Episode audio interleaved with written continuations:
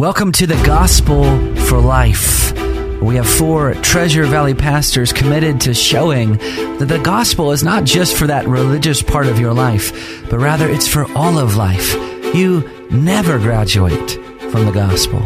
I'm Josh Bales, pastor of the Well Church, here with Russell Herman, pastor at Cloverdale United Reformed Church, Phil Moran, pastor at Christ Presbyterian Church, and Jonathan Van Hoogen, pastor at Day Spring United Reformed Church. Now, if you'd like to find out more about us or catch past broadcasts or get information about our annual conference, you can find us at Reformation Boise dot com. All right, we are back in the studio again. I, I tell you, we really do got to get something recording in between the shows, because... No, because I want to keep my job. Oh, man. Um, well, we, we have been talking about the post-resurrection appearances of Jesus, and I, I guess one of the things that has struck me as we're talking about these is how human these disciples are. It's very easy to look back on, on these disciples, and you, you mentioned rose-colored lenses, Jonathan, mm-hmm. and and see them as as superheroes. And the Bible constantly is is stripping off their armor mm-hmm. and, and showing us that they are just like us. Mm-hmm. But uh, if I can just piggyback real quick, because sometimes the tendency is to say in your mind, oh, they're not like us, they're less than us. Oh, those poor, pathetic disciples. How mm-hmm. can they continually get it wrong over and over and over again? And we, we begin to read the Gospels with this almost condescension towards them, as if we are better than how they perform. Mm-hmm. Yeah, we and do that with the the Old Testament yep, and the people of, of Israel. Course. We do that all the time. Those knuckleheads. Yes. Yeah. And I think we need to not overread them and make them saints that are untouchable, but we shouldn't underread them and make them buffoons below us. Right. Um, I think we're supposed to see us. Ourselves yeah, in sure. them. Yeah, yeah, yeah, yeah, certainly. Yeah. Okay, so um, you had mentioned a couple of things off air, Russ, about... So there's really two chapters kind of of this story that we see with Peter. So uh, the context is is John chapter twenty-one, Peter is impatient. He says, you know, I'm I'm going to go fishing. There's a lot that's loaded into that. He, the other disciples follow him. They don't catch anything. And then Jesus shows up, says, hey, cast your nets on the other side of the, the boat. Then they're, they catch But so I many- think it's important to note, that night they caught nothing. Yeah. They are night fishing. And the reason why they're fishing at night is that's when you caught fish. Right. So when day is breaking and Jesus comes to them and says, children, do you have any fish? And they answer, no. They're done because they're no longer going to catch any fish because they're only doing night fishing. And the day's breaking. And the day is breaking. So they're done. Right. They've been here before. Remember back in, in Luke chapter five that Jesus has used Simon Peter's boat as a as a pulpit. They had just come in from a night of fishing. They had caught nothing. Jesus is teaching. And then Jesus says to Peter, let's go fishing. Yeah. And Peter argues because Peter's a fisherman. Yeah. Jesus wasn't. Jesus was a carpenter. He knows nothing about fishing. And, and Peter reluctantly says, we're not going to catch anything, but Master, because you've said it, we'll do it. And he goes and catches fish so that they can barely get the boats back to shore. Yeah. And it's at that moment that Peter recognizes this has to be somebody other than a man because we shouldn't be catching fish. Yeah. Not this kind of fish, not at this time of day, not in these type of conditions. This has to right. be something. And, and he confesses yeah. his sinfulness. Yes. Yeah. yeah. So he recognizes who's in the boat with him. Yeah. And at that point, he leaves everything. Jesus says, you're no longer to fish. Yeah. You're to fish for different things. And, and now post-resurrection. Yes. He goes back to fishing. And catches nothing at night. And it's at this point that Jesus says, cast the net on the right side of the boat and you will find some. Yeah. It's as if Jesus is lovingly coming to Peter and says, we shouldn't have to do this again. Yeah. But here, I'll I'll, I'll do mm-hmm. it one more time, Peter. Yeah. yeah. Can you get the point that in yourself, it's not going to work? Yeah. You you you don't get your strength, your sufficiency, you don't get your identity in you. I have equipped you. Yeah. Let me show you again what happens when you recognize who I am and what I've called you to be. Yeah. And he does a redo. Yeah. And I think it's it's one of the most gracious, condescending acts that you find in the Gospels, yeah. where yeah. Jesus knows his sheep yeah. and yeah. knows what each one needs, and that Peter needs to to see it again. Yeah. Yeah, well, and there's another thing that, that Peter needs, because uh, he uh, betrayed uh, Jesus. He denied three times uh, that he had ever known him, and uh, Jesus knows that that needs to be dealt with. That sin, that betrayal, needs to be forgiven, needs to be needs to be dealt with, needs to be cleansed away. Mm-hmm. And when they get ashore, they they they've brought in this huge haul of fish. It says in verse nine, when they got out on land, they saw a charcoal fire in place with fish laid out on it and bread. And Jesus said to them, bring some fish, and uh, we're going to have breakfast. Um, so Jesus had prepared this fire. Uh, it says a charcoal fire. There's a particular Greek word, and I've got to confess I don't remember it off the top of my head, uh, but there's a particular word for a charcoal fire. This word is only used one other time.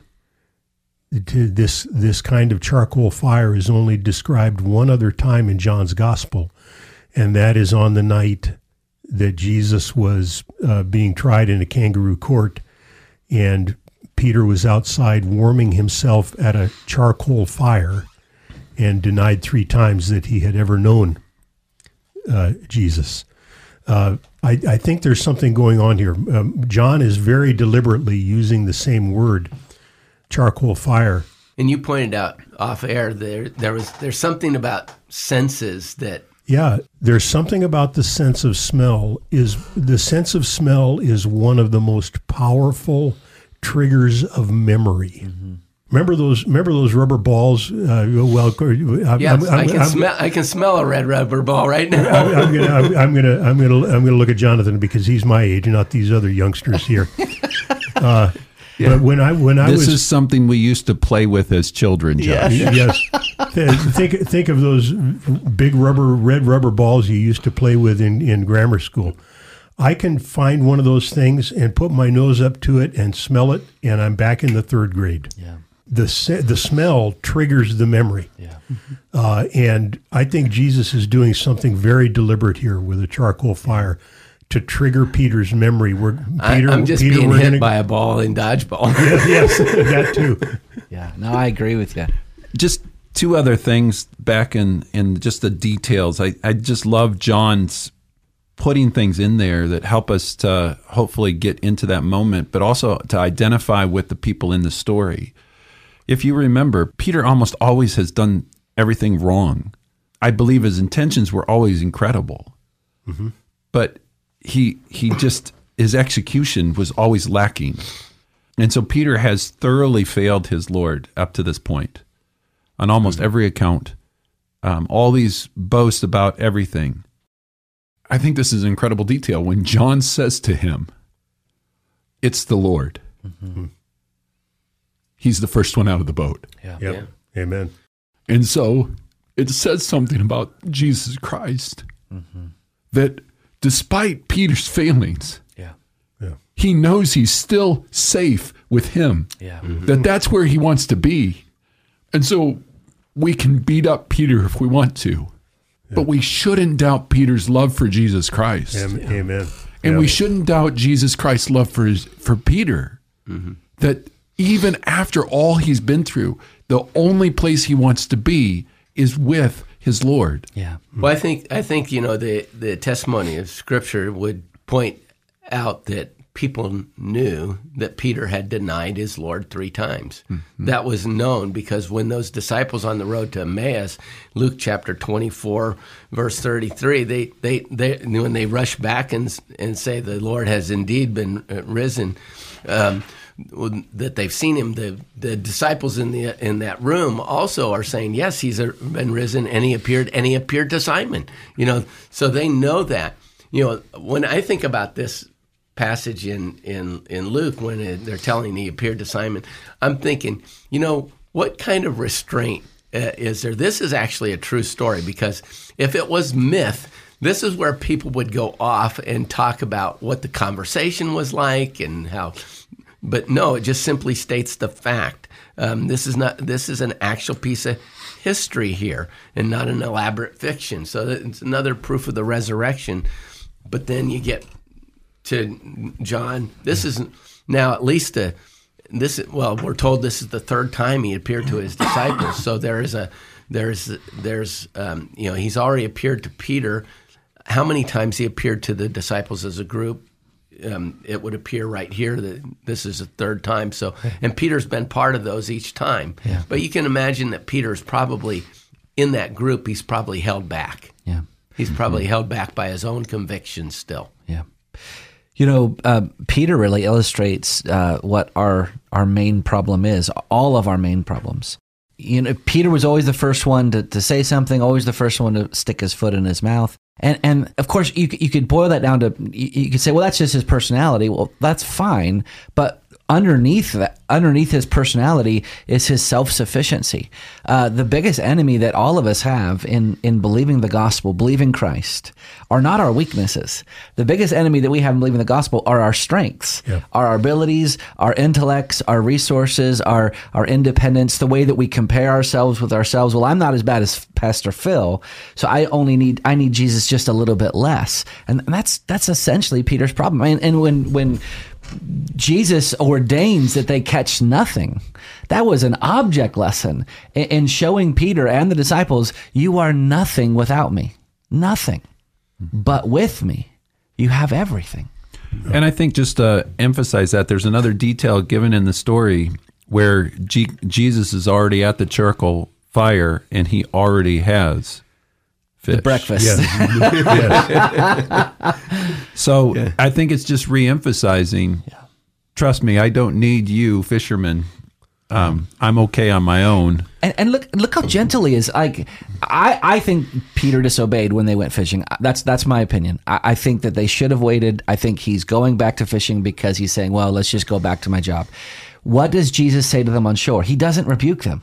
You know, um, I, I think this is the most amazing part of the story. You know, here here is Jesus who has just won the victory over sin and death and the devil. Uh, he is he has won the mightiest victory in all of history.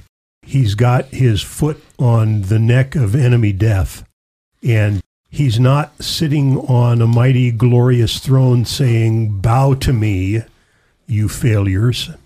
Uh, no. He's cooking breakfast over a charcoal fire, and he invites them and says, hey, let, let's have some breakfast together.